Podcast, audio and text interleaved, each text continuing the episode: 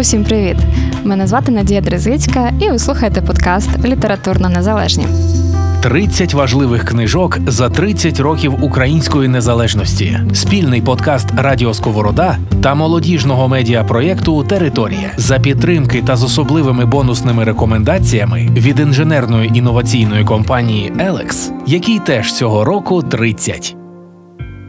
Усім привіт! Мене звати Надія Дрезицька, і ви слухаєте подкаст Літературно Незалежні, в якому ми разом з Радіо Сковорода та проєктом Територія згадуємо і говоримо про важливі українські книги років незалежності. На самому початку я би хотіла трішки розказати, що і як буде відбуватися, та проговорити. Що подкаст літературно незалежні не є літературною критикою, не має на меті укласти якісь рейтинги чи що-небудь подібне. По-перше, для цього в нашій країні є більш талановиті і фахові люди. А по-друге, насправді ж гідних і вартісних видань за ці роки у нас вийшло набагато більше, ніж 30. Це просто натхнена річницю незалежності України, нагода згадати важливі видання, які писалися, видалися, врешті сталися в Україні за останні 30 років, які ми читали, жваво обговорювали, цитували і тримаємо на своїх поличках. Нагода згадати видання, які може не були прийняті критиками, але однозначно стали визнані читачами, які презентували нашу літературу по світу і розліталися тисячними накладами по українських містах. Чому про них варто говорити, чому їх варто читати і згадувати? Давайте розбиратись разом. Ми будемо говорити про художню і нехудожню літературу, пригадаємо есеїстику, публіцистику, не підеться звичайно без поезії. Мандруватимемо історіями від буремних 90-х і до не менш буремних 20-х. Згадаємо знакових українських авторів, важливі події як на літературній сцені, так і в контексті, в якому вони відбувались. Отже, у нас попереду 30 книг, 6 випусків, і перший з них присвячений п'яти українським романам 90-х, початку нульових, так би мовити, від незалежності до революції, до першої революції. А наприкінці випуску обов'язково дочекайтесь також ще однієї цікавої книжкової рекомендації від наших друзів та партнерів компанії Elex. Тож, починаємо. Напевно, мене слухає чимало молодих людей, власне, таких як я, які в 90-х були дітьми і мало що знають про тодішні реалії видавничого та літературного життя України. В 90-х не було книжкових арсеналів, різноманітних фестивалів та численних подій. Лише в 94-му пройде перший форум видавців у Львові, але це буде зовсім не тих масштабів події, яку ми знаємо і уявляємо сьогодні, лише почувши її назву. У 94-му це дійсно форум видавців, де було лише 25 подій протягом усього форуму, а не як зараз протягом однієї-двох годин форуму, та, звичайно, книжковий ярмарок. На початку 90-х в Україні не було того розмаїття видавництв та видань, які маємо сьогодні. Книговидання, зокрема україномовне, тоді було важко назвати бізнесом, скоріше подвижництвом, патріотизмом, ентузіазмом, але точно не бізнесом, на якому можна було заробляти. В книгарнях було зусилля російських книг та видань, в південних, східних та подекуди в містах центральної України полички на 100% могли складатися лише з видань російською від російських видавців. Україномовні відділи були не досить багаті асортиментом, якщо взагалі були, і представлені хіба класикою та шкільною програмою. Тиражі видавництв були досить скромними, якщо не сказати сумними, ну а про загальну кризу естетики видань годі й говорити. 90-ті роки це роки дебютів тих, кого сьогодні можна вважати класиками Сучукарліт. Сергій Жадан, Юрій Винничук, Тарас Прохасько, Юрій Іздрик. Це плідні роки вже не починаючих, але молодих Юрія Андруховича, Олександра Ірванця, Оксани Забушко, Олесі Ульяненка. Роки нових віршів та творів Ліни Костенко, Миколи Вінграновського, романів Павла Загребельного, роки угрупувань Бубабу, Пропала грамота та багатьох інших. 90-ті – це перша досить смілива література, бо вона все ж вже нарешті ні від кого не залежна. Література, в якій є секс, і його доволі багато, в якій є лайка, є критика та оцінка суспільно-політичної дійсності, як спадщини радянської, так і дій тогочасної влади. Є все, бо є свобода.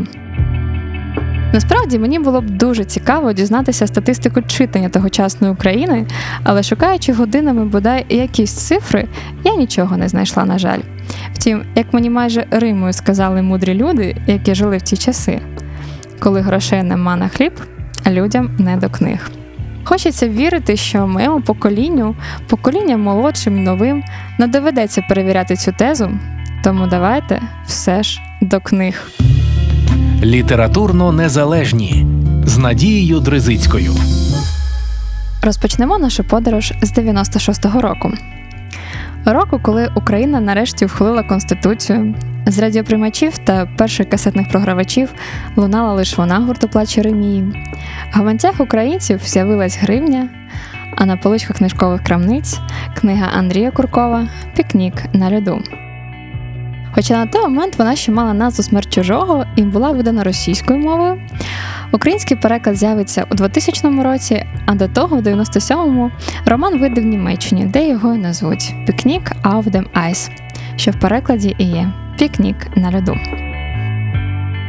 Пікнік на льоду роман, який насправді більше відомий за межами України, ніж серед наших співвітчизників.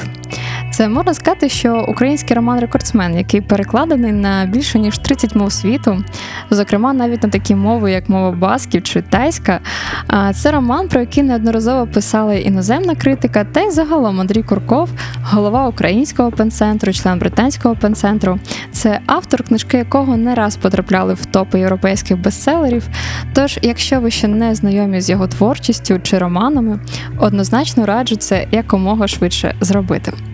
А почати дійсно можна з пікніка на льоду, бо на сьогодні це чи не найвідоміший його роман, і роман, який, певно, можна сказати, що поставив на літературну мапу світу тогочасну Україну. Трохи про сюжет, але, звичайно, без спойлерів. Усі пригоди і події роману розгортаються довкола столичного журналіста Віктора Золотарьова. Він живе в холодному, похмурому пострадянському Києві, власне, яким ще міг бути пострадянський Київ. Мріє стати видатним письменником, та наразі замість романів доля підкидає йому лише роботу автора некрологів у місцевій газеті. Власне, з чогось треба починати. Втім, некрологи досить унікальні, оскільки Віктор пише їх про ще живих, таких собі особливо видатних осіб. Ні, думав Віктор. Чистих і негрішних людей не буває. Радше вони вмирають непомітно, без некролога. Люди, що заслуговують на некролог, переважно чогось домоглися. Вони боролися за свої цілі, а в боротьбі важко залишитись чистим і чесним. Та й уся боротьба нині це боротьба за матеріальні ідеали. Шалені ідеалісти вимерли як клас, залишились шалені прагматики.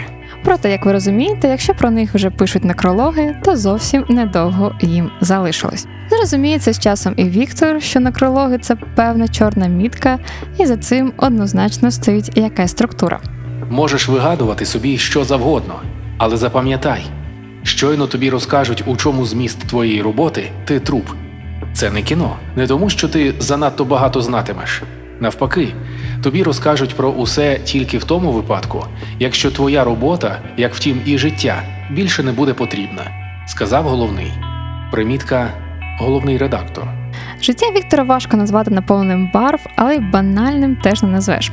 Багато ви знаєте людей, у яких в квартирі живе пінгвін. А у Віктора він був. Королівський пінгвін мішка, якого журналіст забрав після того, як київський зоопарк роздав своїх тварин тим, хто просто міг їх утримувати і годувати. Тепер ви розумієте, наскільки депресивною і безвихідною є дійсність роману. Втім, як ми знаємо, пінгвіни не створені для життя в радянських багатоповерхівках, а тому тварина страждала депресією, і Віктор шукав можливості відправити мішку до більш сприятливих для його життя умов. Крім того, Віктор живе ще й з маленькою дівчинкою, донькою свого товариша Сонею, яку той залишив Віктору, аби він доволі невизначений час приглянув за нею. Залишив другий солідну суму грошей на харчування та няню для дівчинки, і, власне, поява вже дорослої жінки теж додасть певних барв історії.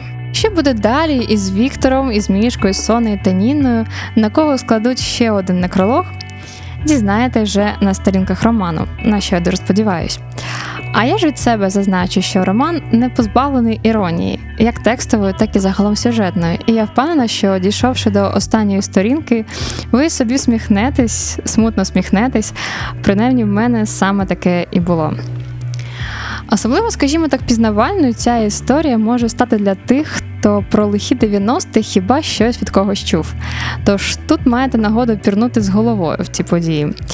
Можливо, саме тому роман й отримав такий резонанс на заході, і на літературній мапі світу від Reddit Україна позначена саме романом Андрія Коркова Пікнік на льоду. Тож особливо раджу до прочитання. Дивна країна, дивне життя, в якому і розбиратися не хочеться. Хочеться просто вижити і все. Літературно незалежні від Радіо Сковорода та молодіжного медіапроєкту Територія. Наступну історію називають цитую, чи не найпомітнішим твором української прози 90-х років, романом, знову ж таки цитую, в якому немає стилістичних недольотів. Що в ньому є? Безкінечні болючі пошуки себе, химерні сновидіння, безупинні рефлексії, неосяжне глибоке й чуттєве кохання, власне, все те, що є, як в романах, так і у віршах Юрія Іздрика. І мова піде про роман Воцик. Вперше Воцик був виданий у 97-му році. Році цікавому, коли в Києві відкривають перший в Україні Макдональдс, і це майже така сама космічна подія, як і політ Леоніда Каденюка, який відбувся в тому ж році.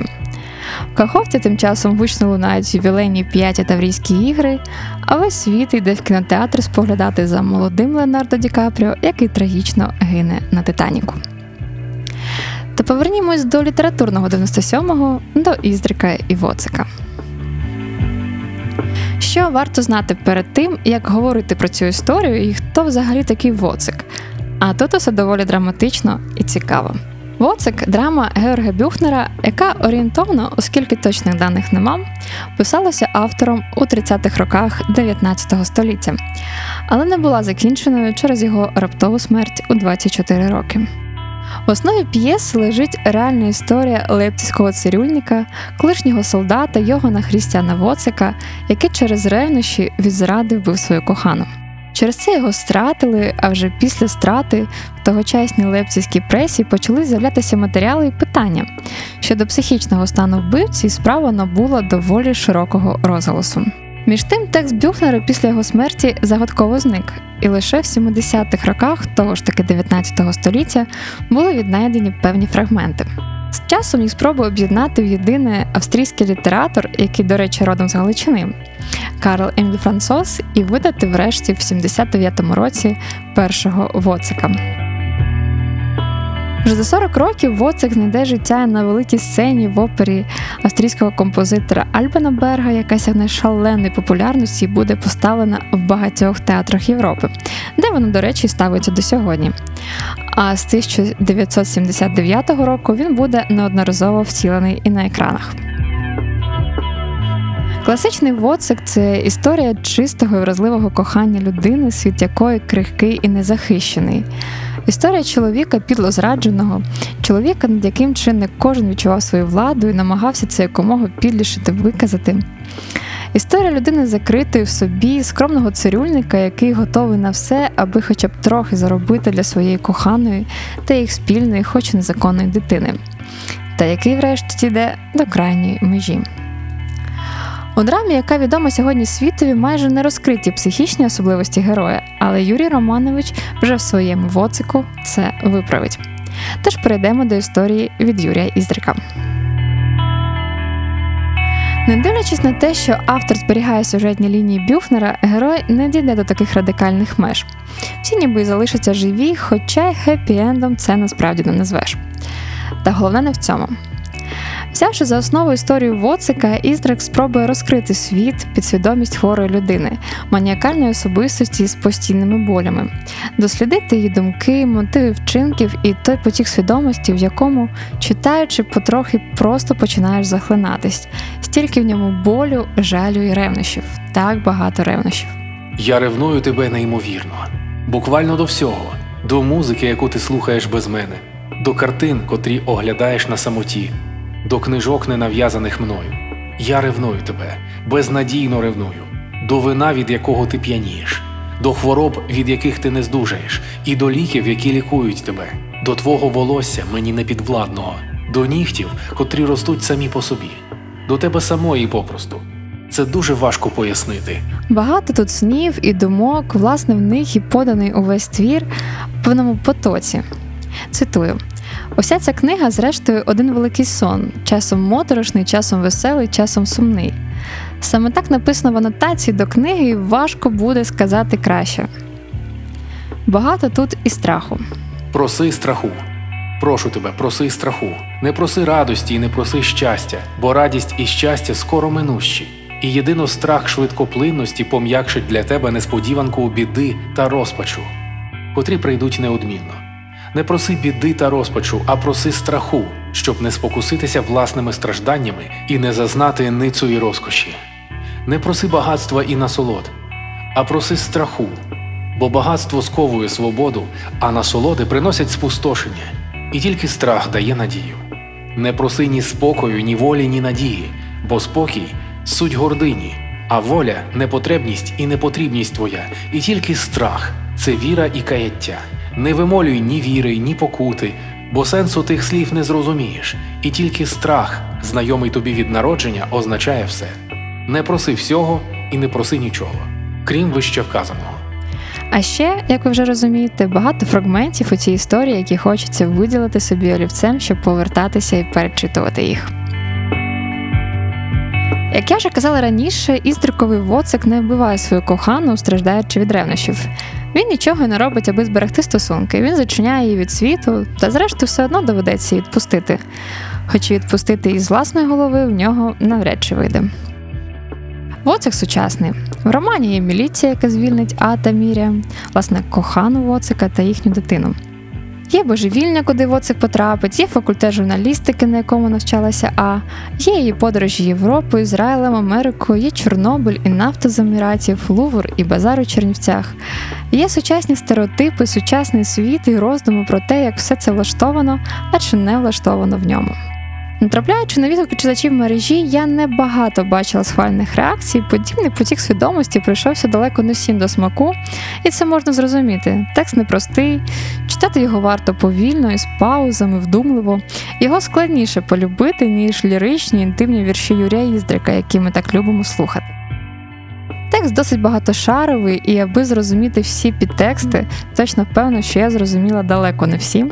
Якщо можна так сказати, гіперпосилання, треба неабияк знатися і на тогочасних творах української літератури, зокрема текстах Юрія Андруховича, про якого ми, до речі, згадаємо вже зовсім скоро. Олександра Єрванця, творів і світової літератури, і навіть віднайти посилання до відомих пісень. Але ж чим складніше, тим і цікавіше, чи не так? Наостанок пропоную трохи послухати Воцика голосом автора. Повернення болю. Біль повернувся вночі. Знову, з роздратуванням подумав він. І знову, і знову, і знову. Знову, отже, доведеться терпіти до ранку, а це невідомо скільки.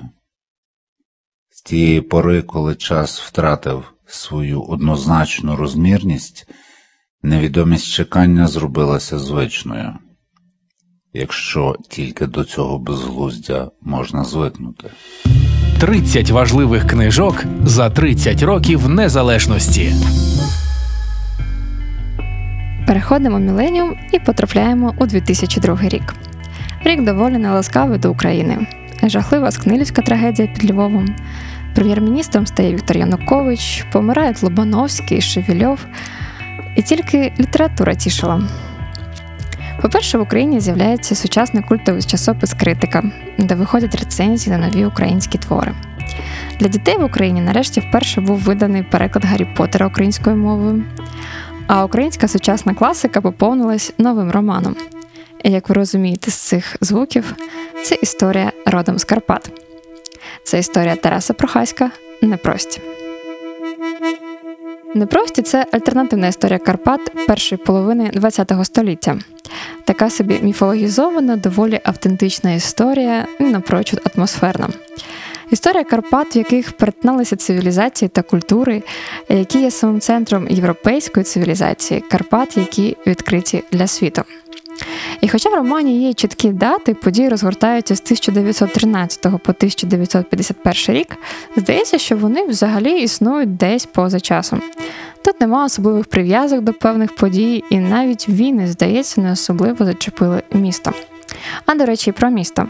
Відбуваються всі події у Ялівці, вигаданому місті, яке знаходиться у самому центрі Карпат, яке є і центром, і периферією водночас.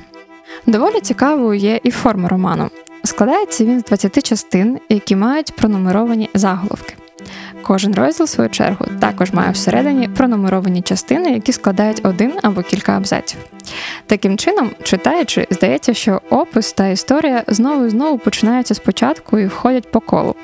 А втім, ви це відчуєте і в сюжеті. Хто ж такі непрості? Нехай розкаже Тарас Прохасько. Непрості земляні боги. Люди, які за допомогою вроджених або набутих знань можуть приносити користь або шкодити комусь. Важливо, що є цей пункт. Вроджені і набуті. Вони щось знають, при тому це можна дізнатися, набути. Такому разі непростим можна стати, дізнавшись щось.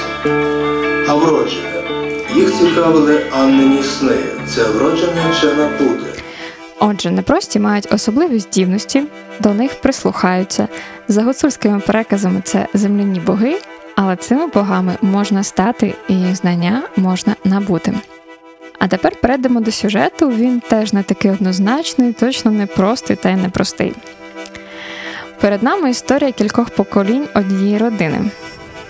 Починається вона з Анни та Франці, які живуть у Ялівці, кохають одне одного і з часу в них народжується донька Стефанія, яку пізніше все ж наречуть Анною. Анна виросте, теж закохається і вийде заміж за Себастьяна. І в неї теж народиться донька Анна.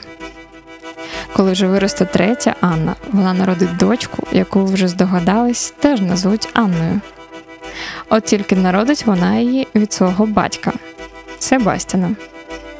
Тобто виходить, що вона народить одразу і доньку, і онуку. Тож, як бачите, в цій історії не обійшлось без інцесту. Таким чином, у повісті є чотири покоління жінок, а втім, по суті, є ніби лише одна Анна, яка природжується з покоління в покоління і є чимось єдиним цілим, сакральним. І тут ми знову потрапляємо в цю циклічність, знову ходимо по колу, де долі повторюються, нумерація повертає нас до початку, ніби натякаючи, що все в житті ходить по колу. Варто розглядати непрості лише за сюжетом, на мою думку. Бо, певно, найцікавіше діється в цій історії десь поза ним, між рядків в тексті, в мові автора, яку інакше ніж насолода насправді не назвеш. Певно, ви розумієте, про що я, якщо колись читали тексти про Хаська. Його мову, стиль навряд чи можна сплутати з ким-небудь, а втім, якось описати словами, передати цей текст теж неможливо. Ти читаєш, розбираєш його на десятки цитат, до чогось повертаєшся, аби ще більше зануритись, аби врешті осягнути ті речі, які значно важливіші від долі. Непрості для повільного читання, довгого, вдумливого. Це історії, голоси, сюжети, сни, гори, таємниці, книжки, тіла, запахи. Це про віднайдення єдності та гармонії, які неможливі без єдності з природою. Тож і Карпати тут набувають особливого сенсу та змісту. Це те, що варто читати з олівцем в одній руці і зеленим чаєм в іншій, і бажано, звичайно, десь в Карпатах. Непрості неодноразово перевидавалися, але у 2018 році з'явилось особливо чарівне видання артбук від видавництва Терен Когніта, яке раджу якось потримати в руках, бо тоді отримуєте насолоду від візуальної історії. Непрості справді культовий твір сучасної української літератури, який радять прочитати чи не всі українські автори від Юрія Андруховича до Оксани Забушко. А Сергій Жадан взагалі за таки наполягає висувати на Нобеля. Наостанок послухайте ще рядки з роману, які закарбувала для себе олівцем. Кожен чоловік потребує вчителя. Чоловікам узагалі треба вчитися. Особливі чоловіки вирізняються не тільки здатністю вчитися і навчитися, але й тим, що завжди знають і пам'ятають, чого саме від кого вони навчилися, навіть випадково. І якщо в жінок пам'ять про вчителів є проявом доброзичливості, то для чоловіків найнеобхіднішим складником самого вивченого. Ще не роблячи жодного зла, погані люди нам роблять погано. Ми мусимо зважати на їхнє існування. Добрі люди перестають бути добрими, коли починають шкодувати те, що віддавати шкода. Коли дуже втомлена, не переставай бути незламною і засинай. Люблю її, а не себе. А вона є, завжди десь є, така само гарна. Добре, хоч десь когось мати. Хоча б для того, щоб було кому розказати історію дня, який варто заради цього прожити. Літературно незалежні з Надією Дризицькою. Рухаємось далі, хоч і залишаємось в Карпатах. Рік 2003. Україна вперше виступає на Євробаченні. Андрій Шевченко забиває переможний для Мілану гол у фіналі Ліги Чемпіонів. Океанельзи випускають свій четвертий чи не найкращий альбом Суперсиметрія. А Юрій Андрухович видає свій і теж четвертий роман «12 обручів, за який буде удостоєний престижної літературної премії Центральної Європи Ангелос. Чому 12 обручів? Назва відсилає нас до відомого українського поета прозаїка Богдана Ігоря Антонича, який в одному зі своїх віршів пише про 12 обручів весни. У Андруховича ж свої 12 обручів, і це певні 12 етапів, які проходить одна з героїнь роману. Якщо коротко про сюжет. Доволі така собі культурна компанія з восьми людей, певно, навіть можна сказати, що це богема, до якої входить австрійський фотограф Карл Йозеф Цумбурнен, подружжя перекладачки та літератора, їхня донька Коля, молодий кліпмейкер та з ним дві молоді дівиці, яких він буде знімати в кліпі, і професор, викладач, але знаєте, з тих викладачів, які є безнадійними корупціонерами і мають досить широкі габарити. Отож, всі вони разом вирушають у Карпати на полонину дзинзу і їдуть на запрошення до приватного пенсіонату одного пана. Бо навіть не їдуть, а летять на гелікоптері. Ну, все ж таки богема. Прибувши на місце, вони бачать, що тут є все: їжа, прислуга, розваги, приємний простір з цікавими, красивими верандами. От тільки чомусь нема господаря. Чому? Як ви вже розумієте, маючи такі вихідні дані, тут не обійдеться без змістовних діалогів, мальовничих та детальних описів, любовних трикутників та фатальних пригод. Все це буде. Буде тут ще дотично австрійський відень, стежки Трансильванії, як маршрути, якими блукав Карл Йозеф Цумбурнен, і, власне, Карл є тою фігурою, за якою ми рухаємось романом. І буде тут Україна початку незалежної доби його очима з тим гуцульським фольклором, місцевою мафією, красою Карпат та доволі сумнівною красою такої собі тогочасної богеми. І, можливо, саме така Україна і є головною героїною роману. А ще тут буде багато Антонича, як ви це вже могли зрозуміти. І буде багато від самого початку, навіть від епіграфу. Адже Антонич у творчості Андруховича не випадковий персонаж, саме його доробку. Юрій Ігорович присвятив свою дисертацію, тож, знаючи про нього, певно, майже все, він добряче його вплете в історію. Навіть один з розділів буде присвячений саме життю Богдана Ігоря Антонича. На самому початку, власне, на першій сторінці Юрій Андрухович подає досить життєву думку. Усе, чого ми собі бажаємо, про що думаємо і чого сподіваємося, обов'язково з нами стається. Штука лише в тому, що завжди надто пізно і завжди якось не так. Отже, коли це постає перед нами, ми навіть не впізнаємо його в обличчя. Тому ми переважно боїмося майбутнього, боїмося подорожей, дітей, боїмося змін. Та й загалом роману не займати рядків, які досить влучно потрапляють в читача, і до сьогодні, на жаль, досі актуальні для України. Поліційна держава це там, де поліція рівною мірою всемогутня щодо чесних громадян і безсила щодо злочинців. Тож раджу, справді раджу прочитати. Літературно незалежні від Радіо Сковорода та молодіжного медіапроєкту Територія. І на завершення нашого першого випуску ми дістаємось року 2004-го. Року, який, певно, не варто зайвий раз описувати, адже ознаменований він для нас власне цією подією, яка стане певним поділом на до і після в історії України, принаймні на певний час. Але перш ніж це станеться, на поличках книгарень у тому ж таки 2004 році з'явиться роман Марії Матіос Солодка Даруся або драма на три життя. Впевнена, що якщо ви не читали солодку Дарусю, то точно щось десь про неї чули. Численні перевидання, загальний наклад яких більше 200 тисяч, а це вражаючий тираж для України. Вистави в театрах, схвальна критика, кілька інтернет-видань та Вікіпедія зазначають, що роман був визнаний найкращою книгою першого 15-річчя незалежності, яка найбільше вплинула на українців. Втім, я не знайшла ніяких офіційних джерел щодо цієї премії, ким визнана і як визнана, але все одно про цю книгу не можна не згадати. Тож вирушаємо на Буковину у гірське село з Черемош, де розгортатимуться усі події. Драма на три життя знаменує три умовні частини роману. Перша з них присвячена самій Дарусі, яка відкриває нам досить страшне життя самотньої жінки, німої каліки в селі за радянських часів, а мова про 70-ті роки, з якою сміються і вважають божевільною, несповна розуму. А втім, допомогти їй ніхто не бажає. Вона виживає лише завдяки небайдужим людям та мудрій сусідці Марії. Хоча народилася Даруся здоровою дитиною, втім, 10 років, переживши смерть матері, що стало для дівчинки неабияким горем потрясінням, в неї почали страшні головні болі, і врешті дівчинка стала німою. Даруся все чує і все знає, лише ні з ким не говорить. Вони думають, що вона німа, а вона не німа. Даруся просто не хоче говорити. Друга ж подія, яка перевернула її життя, те, що вона виказала батьків військовим, які прийшли з обшуком до її хати. А як відомо, такі візити не проходять без наслідків. Батьки і загалом спогади були залишаються центром життя Дарусі. Вона постійно згадує, ходить до них на могилу, спілкується з ними. Погін на могилу до тата для неї є справді подією. Вона туди наряджається і ходить як на свято.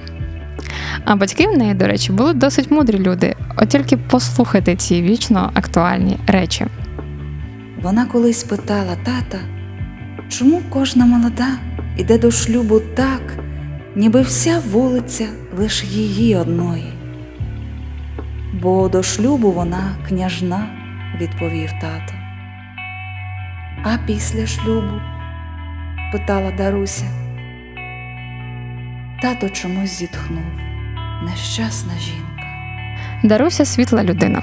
Понад усе їй хочеться жити на цьому світі, такому веселому, такому кольоровому і запашному. І про себе так влучно говорить. Ви думаєте, що я не сповна розуму, а я лиш не сповна щастя.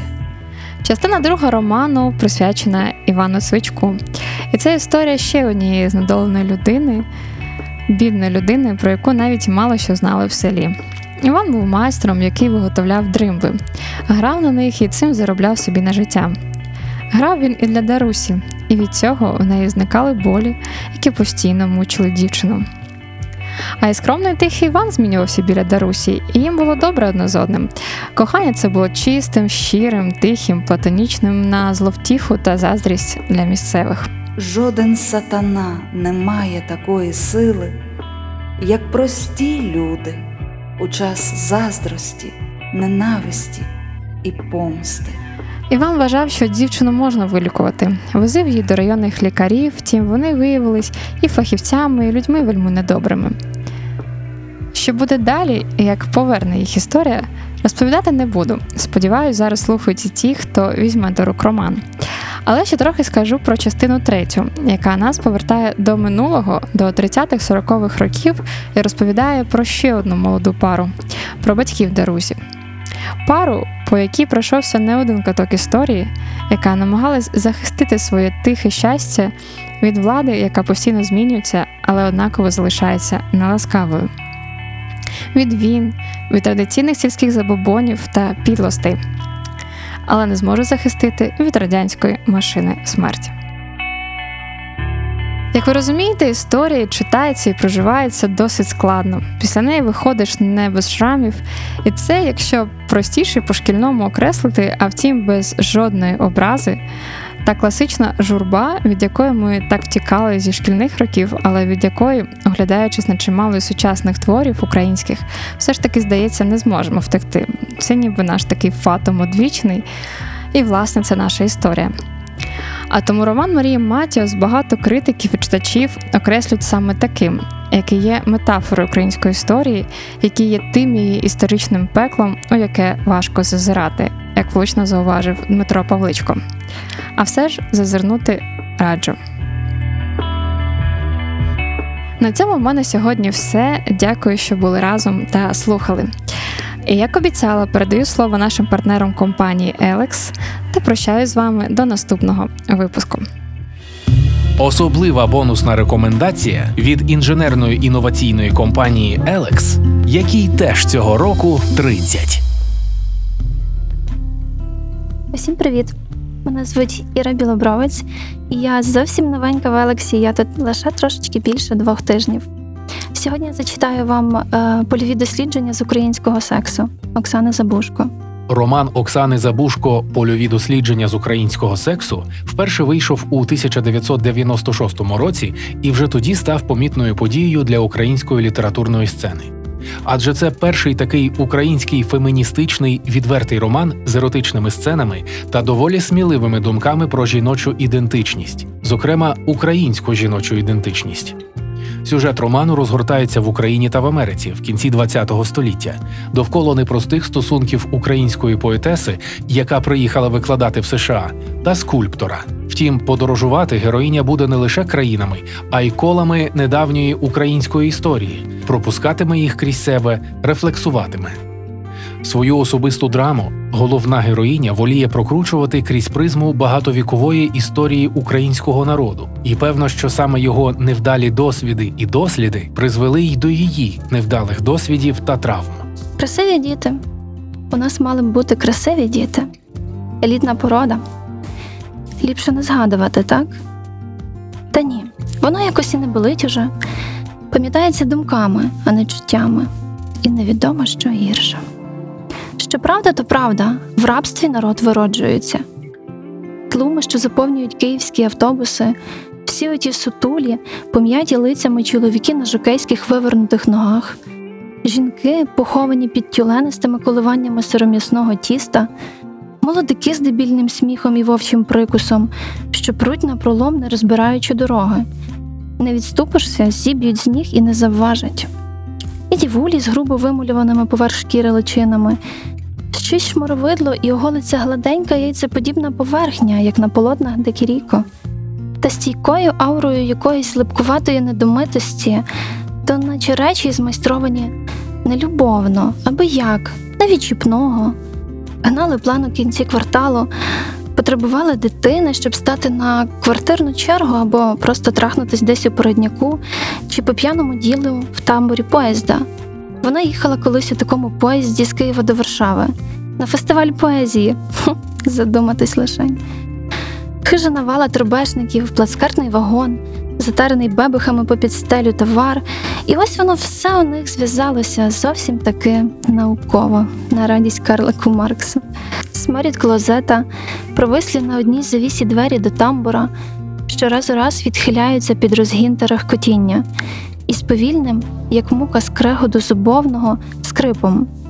Звично бредливий вираз на свіжопоголеній пичці польського митника, який бере по пляшці водки від пшедзялу. І це ще хорошо, запевняють помолоділі на радощах тітки, обтрушуючись і витягаючи. Уф, пронесло. Із бездонних спортивних рейтузів по дві-три чудесно врятовані пляшки. Кожна потягне в хелмі на 10 баксів. Воно в ягодині було раз. Давайте кажуть по бабі від автобуса, то пропустимо. І та що ви, та й дали? Ну, що робить було? Роман Польові дослідження з українського сексу перевидавався в Україні більше десятка разів. Був перекладений на більше десятка мов світу, неодноразово поставлений на театральних сценах і загалом є одним з найпомітніших творів сучасної української літератури. Подкаст Літературно незалежні з Надією Дризицькою від Радіо Сковорода та молодіжного медіапроєкту Територія 30 важливих книжок за 30 років української незалежності. За підтримки та з особливими бонусними рекомендаціями від інженерної інноваційної компанії Elex, який теж цього року 30 по вівторках на SoundCloud, Google та Apple Podcasts.